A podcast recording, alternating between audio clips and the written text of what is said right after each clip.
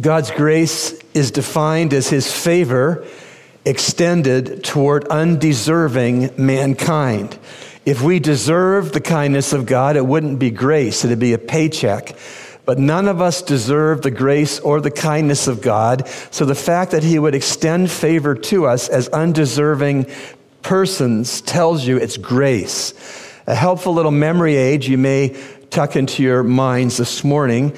G is for God's, R is for riches, A is for at, C is for Christ's, E is for expense. Put it together. Grace is God's riches at Christ's expense.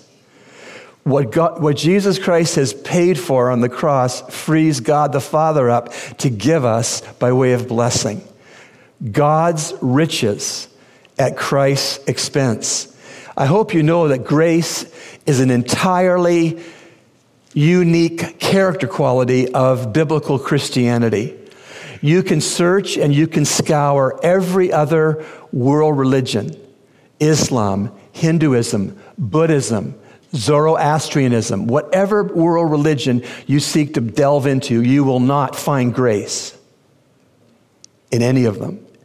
Only in biblical Christianity is there grace.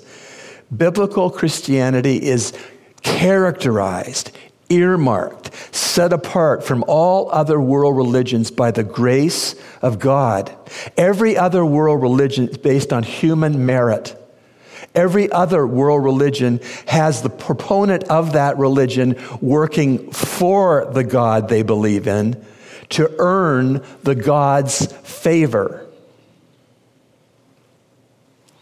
It is only in the teachings of the scriptures, Old and the New Testament, that gives us the foundational doctrinal beliefs of biblical Christianity that tells us that God's favor, God's approval, God's acceptance, God's forgiveness of us as sinners is based upon the gift of His grace, the gift of Christ and the finished work of Christ. You know the verses, Ephesians 2 8 and 9. For by grace, unmerited favor, you've been saved through faith, and that not of yourselves. It is the gift of God, not of works, lest anyone should boast. Some people say that the New Testament is full of God's grace, but God's grace isn't in the Old Testament. That is not true. From Genesis to Revelation, we can see God's grace, God favoring undeserving people, be they Old Testament people or New Testament people or church age people like you and me. God's grace is the storyline of Scripture, it's the theme of Scripture.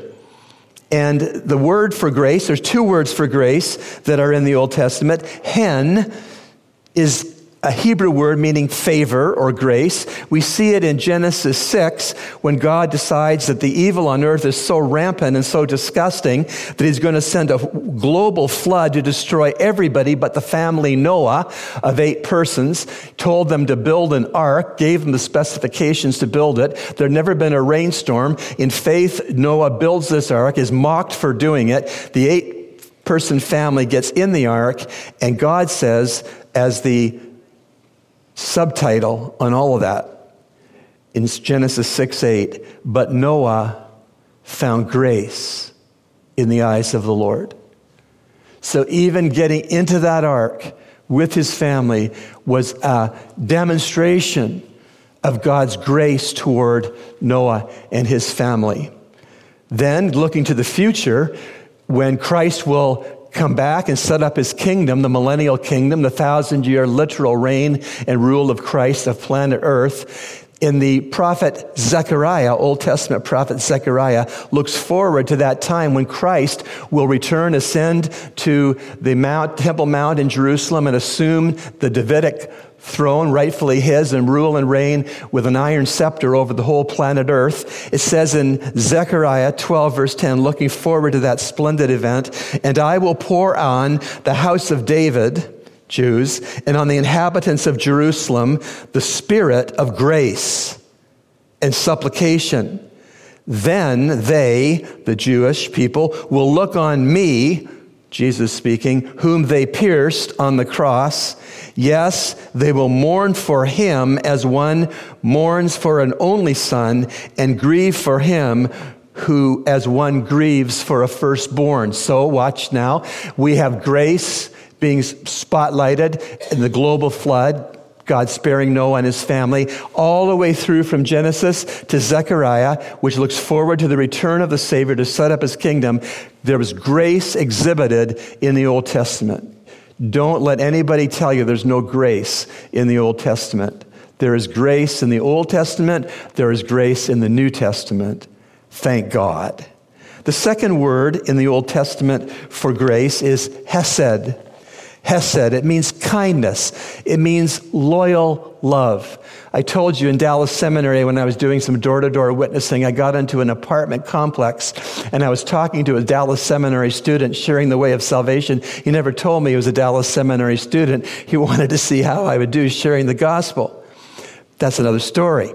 But in the course of sharing the gospel with this seminary student that I didn't know was a seminary student, he had a yellow lab.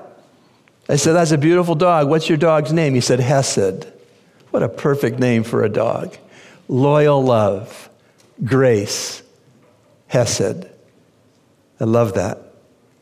Turning to the New Testament, the main word for grace, unmerited favor in the New Testament is charis. The Rutherfords have named one of their daughters charis. It's the Greek word for grace, unmerited favor, undeserved kindness, mercy. And the essence of grace, listen now, the essence of grace works like this God is for us. God is for us who in and of ourselves are against him. God is for us who in and of ourselves are against him, and he has effectively acted towards us, giving us better than we deserve. That's God's grace. The personification of God's grace. You want to see God's grace in a person, look no further than the Lord Jesus Christ. Jesus Christ, while on earth, is the, was the personification of unmerited favor toward sinners like all of us. Christ is the personification of God's grace. John chapter 1, 14 to 18, and the Word, capital W, became flesh and dwelt among us. And we beheld his glory. The glory is of the only begotten of the Father, full of watch, grace, of truth. Jesus was full of grace and truth, both grace and truth. John bore witness of him and cried out, saying, This was he of whom I said, He who comes after me is preferred before me, for he was before me, and of his fullness we have all received, watch, and grace for grace. Because of the fullness of Christ, being the personification of God's grace, we have received from Jesus and are receiving from Jesus grace upon grace. Goes on. For the law was given through Moses, but grace and truth came through Jesus Christ.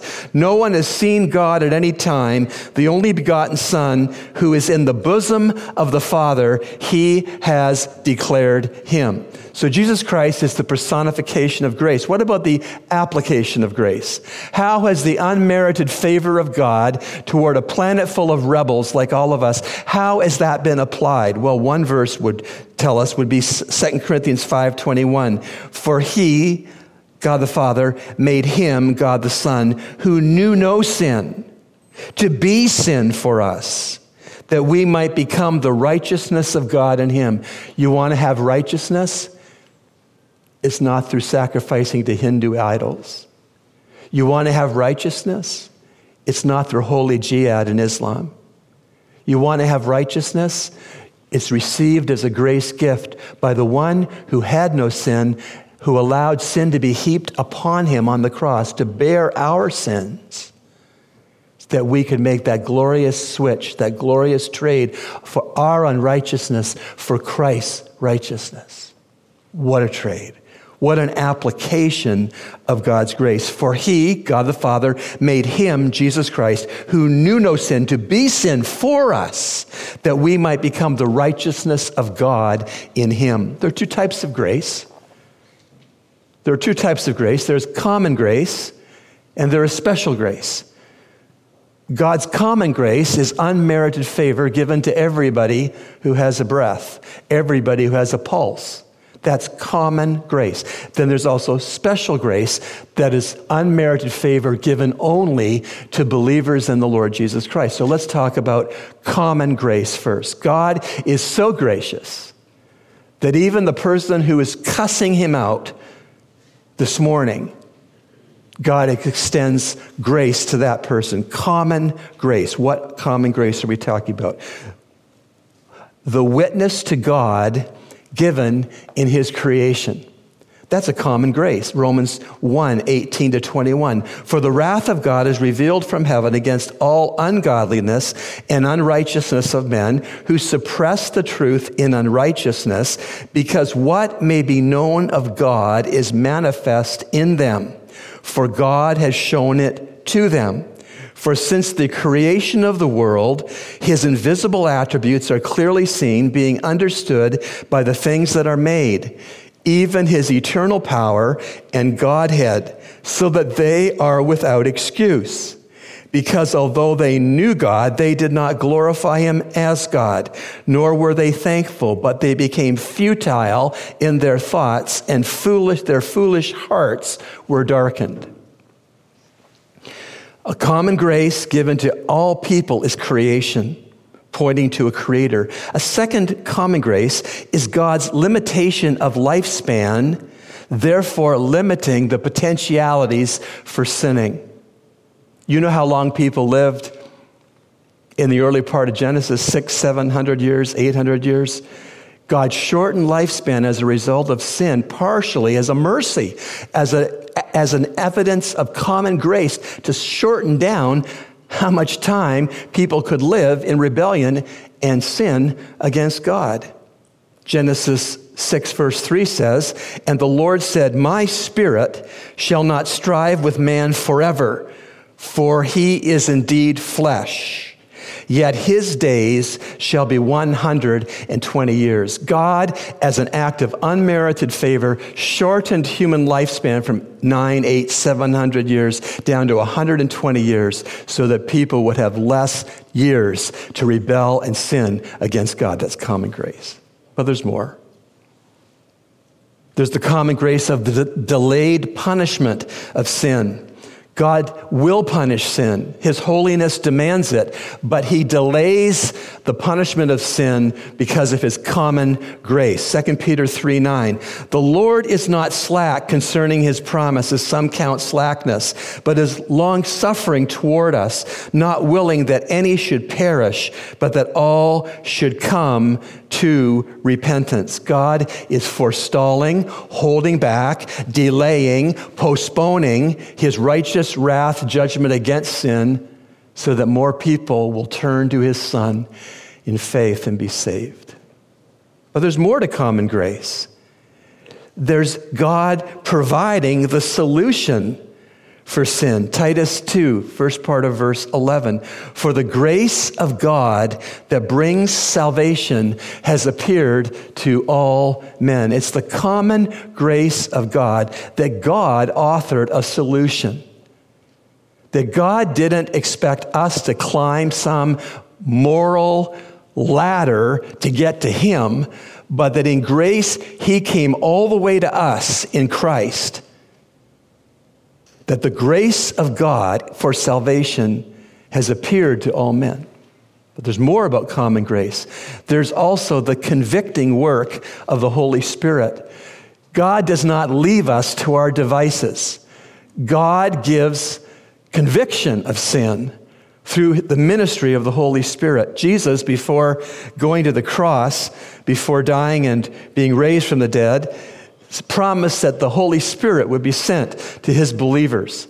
And in John 16, 8 to 11, Jesus said this, and when he, that is the Holy Spirit, has come, by the way, the Holy Spirit is a he, not an it. He's not a force, he's got personality. He's always referred to by a personal pronoun. He's not an it, he's a he. And when he has come, he will convict the world of sin and of righteousness and of judgment, of sin because they do not believe in me, Jesus speaking, of righteousness because I go to my Father and you see me no more, and of judgment because the ruler of this world is judged. Thank God that when we walk into the week ahead of us today, the first day of a new week, when we walk into a new week, whether we're at school, whether we're working, whether we're transacting in the community, thank God that there's a Holy Spirit at work in the people around us convicting them of their own sin. Thank God.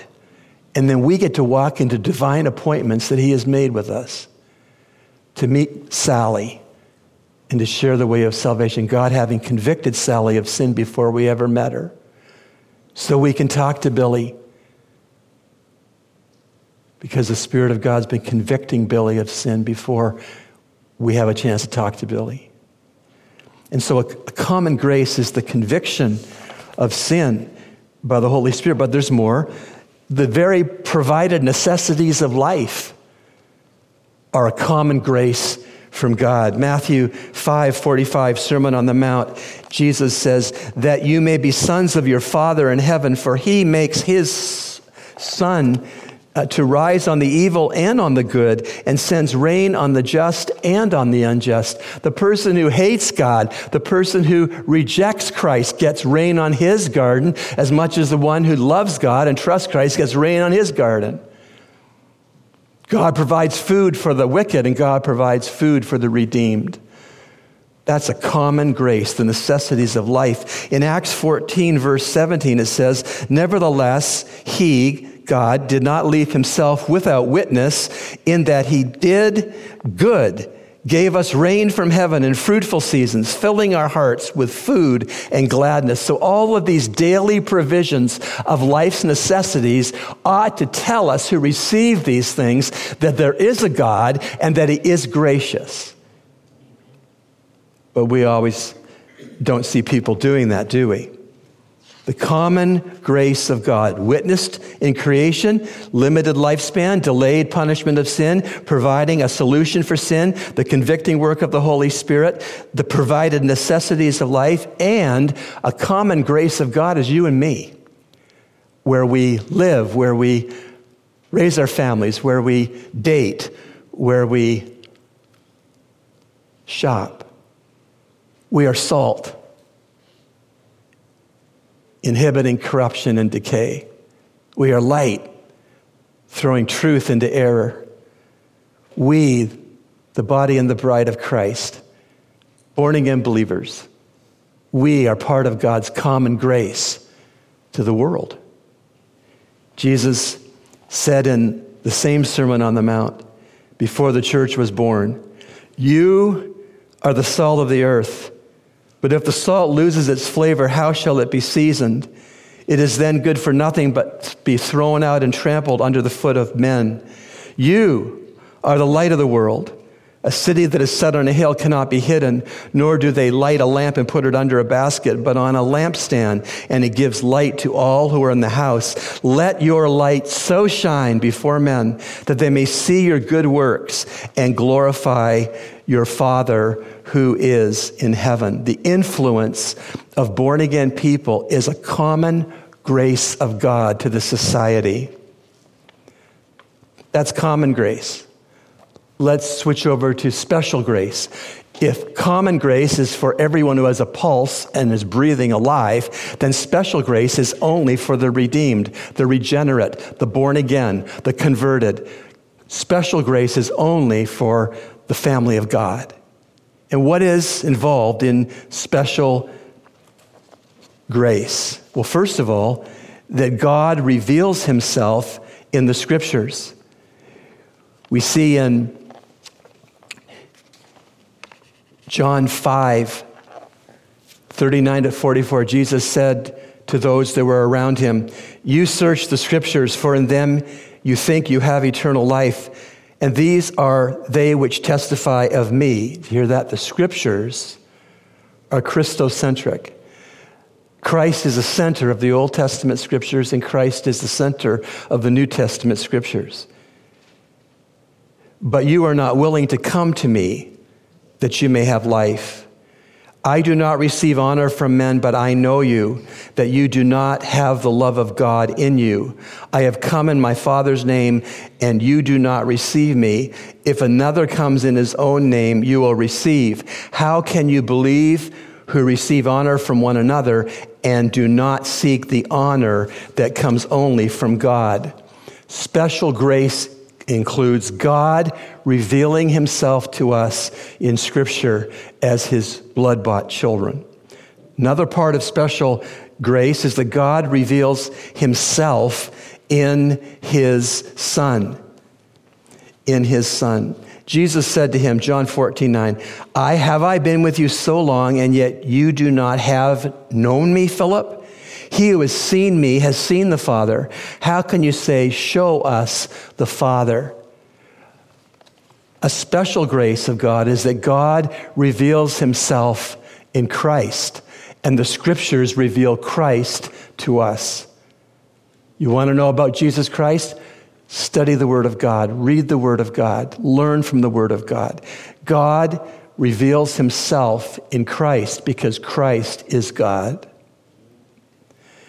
And then it says that a special grace of God is that God elects and foreordains for salvation. God elects persons and saves persons. Ephesians 1 4 to 6. Just as he chose us in him before the foundation of the world, that we should be holy and without blame before him in love, having predestined us to adoption as sons by Jesus Christ to himself, according to the good pleasure of his will, to the praise of the glory of his grace, by which he made us accepted in the beloved. God, for ordaining and electing us to salvation, is a special aspect of special grace. But there's more. God even provides us the faith necessary to trust Christ for salvation. Ephesians 2 8, for by grace you have been saved through faith, and that not of yourselves, it is the gift of God. The whole salvation package is the gift of God, faith included. Special grace is God providing us the faith required to trust His Son that we would be born again. Still with special grace, God saves sinners who believe on Christ. Let's finish that verse, Ephesians 2 8 and 9. For by grace you have been saved through faith and that not of yourselves. It is the gift of God, not of works, lest anyone should boast. There's no boasting in heaven because heaven is all predicated on grace, unmerited favor. If we could earn heaven, we would, might be prone to boast in heaven. There'll be no boasting in heaven, only praising a God of grace that would save us as undeserving as we all are. But there's more to special grace. God redeems us. Ephesians 1, first part of verse 7. In him we have redemption through our his blood. We have redemption. Redemption is God going into the slave marketplace of sin where we were all on the block, up for bid. God going into the slave marketplace of sin with his son when he came in that first incarnation the first Christmas. God going to the slave marketplace of sin where we were all for sale. God going into the slave marketplace of sin and purchasing us, redeeming us, not with perishable things like silver or gold, but with the precious blood of Christ, purchasing us out of the slave marketplace of sin and making it possible that we would be set free to do the bidding of the will of God as found in the Word of God. That is special grace. Special grace also includes justification. Romans 3:24, being justified freely by his grace through the redemption that is in Jesus Christ. Being justified is a judicial term, a legal term, a term of the court where a person is declared innocent. We have been declared innocent. Why? Because we were innocent? No. We have been declared innocent, justified by the grace of God. And when the court of heaven looks upon you or me, it sees us robed in Christ's righteousness, accepted in the beloved. Our sins, past, present, future, fully paid for, retired. That is special grace that God would justify. But there's more to special grace. God also forgives. The second part of verse 7 of chapter 1 of Ephesians. In him we have redemption. That's a slave marketplace. We have redemption through his blood. Now, watch the forgiveness of sins. The only way we have forgiveness of our sins is the grace of God. None of us can demand forgiveness of our sins. None of us warrant forgiveness of our sins.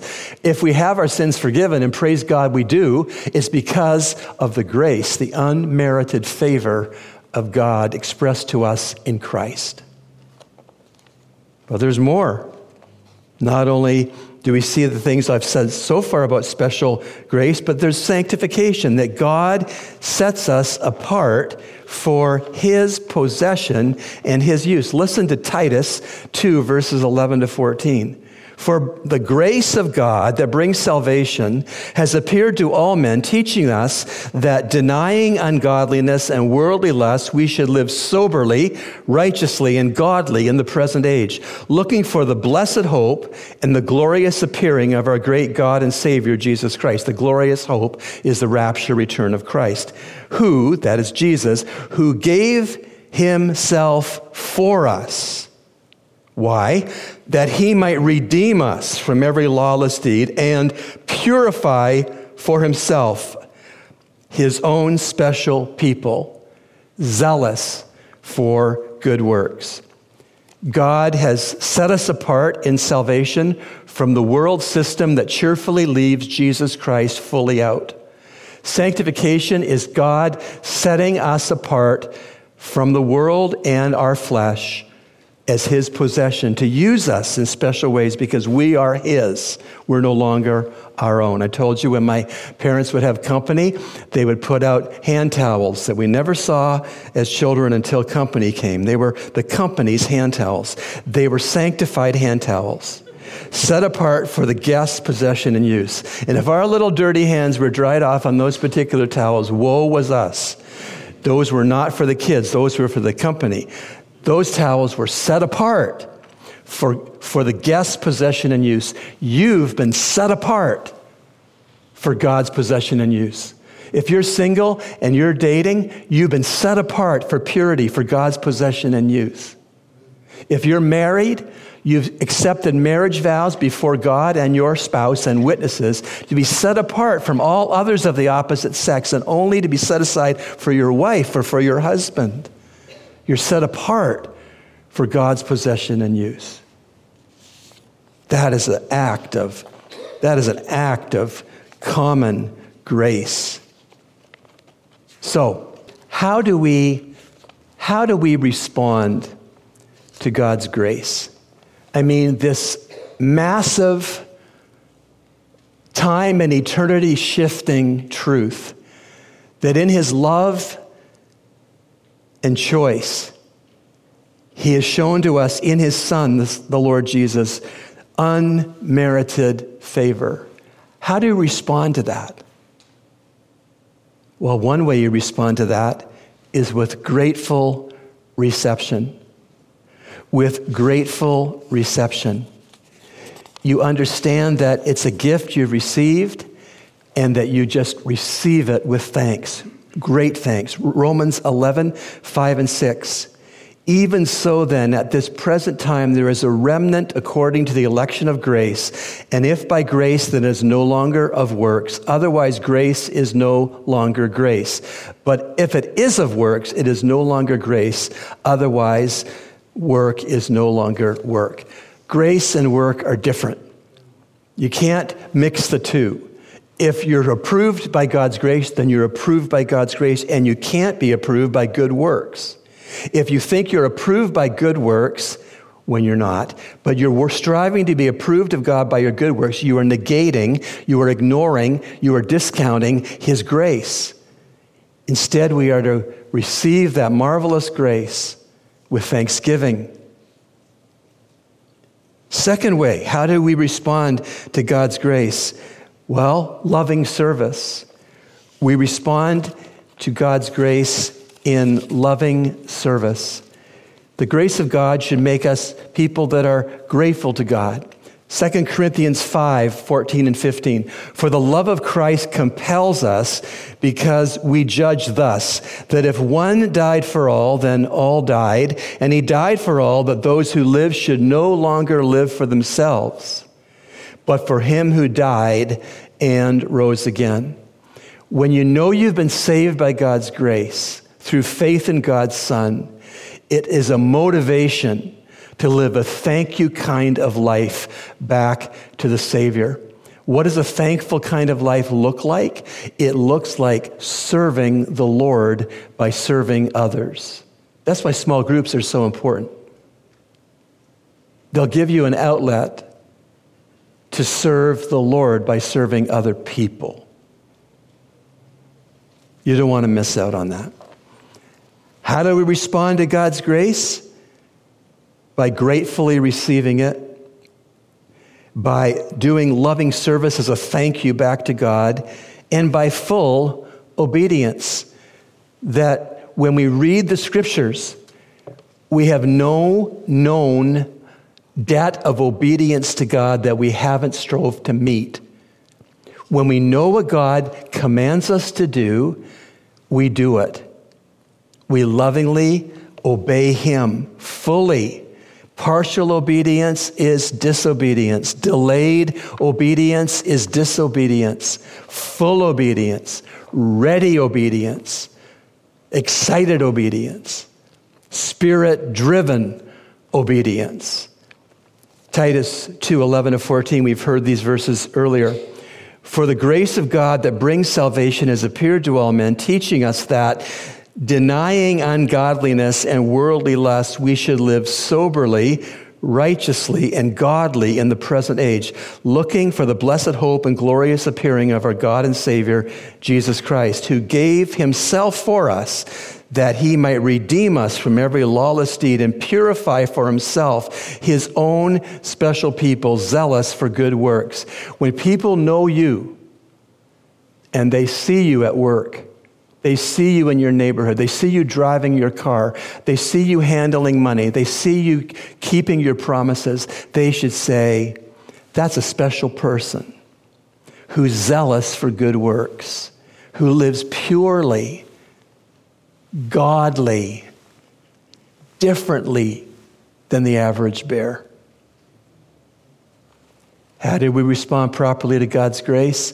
By gratefully receiving it by giving loving service back to the giver of the grace, by fully obeying the giver of the grace, and last, by humbly dispersing grace. We who have received so much unmerited favor from God, don't let it ever be said of us that we held back unmerited favor for people that didn't measure up to us the older brother in the story, parable of the prodigal son. I slaved for you all of these years, and you never threw a party for me. And now, this son of yours, he couldn't even call him his brother, this son of yours comes home from riotous living in the far off country, spending all this money with women and evil, and you have a barbecue for him. We don't want to be like that older brother. We who have received so much grace from, from God in Christ, we should be quick and ready to give grace to other people. Give them unmerited favor. Give them the good they don't deserve.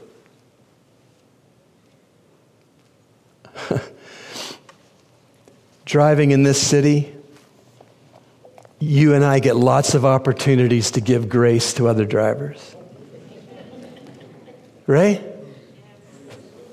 Coming to church through a red light, came around me and went through a red light. There's so many So many opportunities we have because we've received God's grace that we give it back out to the glory of God. Why do you treat me so good, you might be asked? You can say, because God has treated me so good. How can you put up with my failures? Because God in Christ puts up with my failures. How come you're not gravely disappointed with my behavior? Because God in Christ is not gravely disappointed with my behavior. He, he's forgiven me my misbehaviors, and I forgive you yours. The proper response of God's grace. God's grace is God's favor extended toward undeserving people like us. God's riches at Christ's expense. Grace. God's riches at Christ's expense. First time I heard it, I was in a fast food restaurant in the southern United States. And I was waiting to order my chicken. And the guy ahead of me was asked, "How you doing?" And he said, "Better than I deserve." I chewed on that for a while. That's the person who's been graced by salvation through Jesus Christ. That ought to be our answer. How you doing today? Better than I deserve. because I've been graced by God. I wonder what would happen this week if you purposed in your dealings that the first person who asked you, How are you today? Or what do we say? We say, Everything all right? Then you can say, Yeah, it's more than all right. I'm getting better than I deserve. Maybe the conversation will go beyond the simple, polite question, Is everything all right? to the gospel and to the way a person is graced with forgiveness in heaven. Marvelous grace of our loving Lord, grace that exceeds our sin and our guilt, yonder on Calvary's mount outpoured. Marvelous, infinite, matchless grace, freely bestowed on all who believe, all who are longing to see his face. By the way, if you get an apprehension of the magnitude and the marvelousness of God's grace, a result will be you'll long to see the face of the one who's given you the grace. You'll long for him. You'll want to be with him. You want to be like him. You want as many people as possible to know and love him. You want nobody to leave this earth without him. Could there be anybody here this morning? Could there be anybody here this morning that needs God's unmerited favor? Having lived in rebellion against God, having lived his or her own way, having been content to look at saving faith as for somebody else. Could it be that someone in the sound of my voice is concluding that they need the one who is the personification of grace and truth? They need a Savior. The only Savior that God has provided is the Lord Jesus Christ. For God so loved the world that he gave his only begotten Son, that whoever believes in him should not perish, but have everlasting life. Oh, as we bow our heads and close our eyes as a congregation, would the Lord be drawing someone to Christ?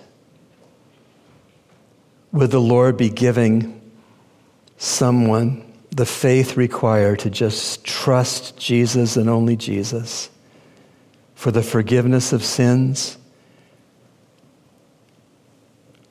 for a new life? this would be the time to, right where you sit, to put your full trust onto this wonderful, gracious Savior. You could pray something like this. This is not a magic prayer. This is trusting God from your heart. Lord, I need your grace. I deserve your wrath. I run to your Son. I change my mind about anything that's kept me from trusting Him. I change my mind about my sin. I run to Christ in faith. I desire the gift of forgiveness. I desire the gift of heaven. If that is your prayer, gracious God has heard you and he has saved you. And we welcome you into God's forever family. And we ask you to let it be known that you trusted the Lord Jesus to be your Savior before you go to bed tonight. Phone somebody that you know is a Christian and tell them. We'd love to help you get started in your new faith, your new walk with Jesus Christ. Lord, thank you for your grace. Thank you for all that it means to us for time and for eternity. Thank you that we who are bowed in your presence have not only experienced common grace, but in Christ we have experienced special grace. Thank you, Lord. Help us to be gracious. Forgive us for any times we've looked like the older brother. Oh God, help us to be gracious because you are perfectly gracious. Thank you that your grace means that one day we won't be lined up at the great white throne judgment and sentenced to the lake of fire. But thank you because of your grace that we will be in the line for the Bema judgment seat of Christ. And the result of that may even be reward. How gracious. How very gracious. Lord, we love you and we want to respond to you in the best ways possible ways of grace. And we pray this in Jesus, the personification of grace and truth's name. Amen.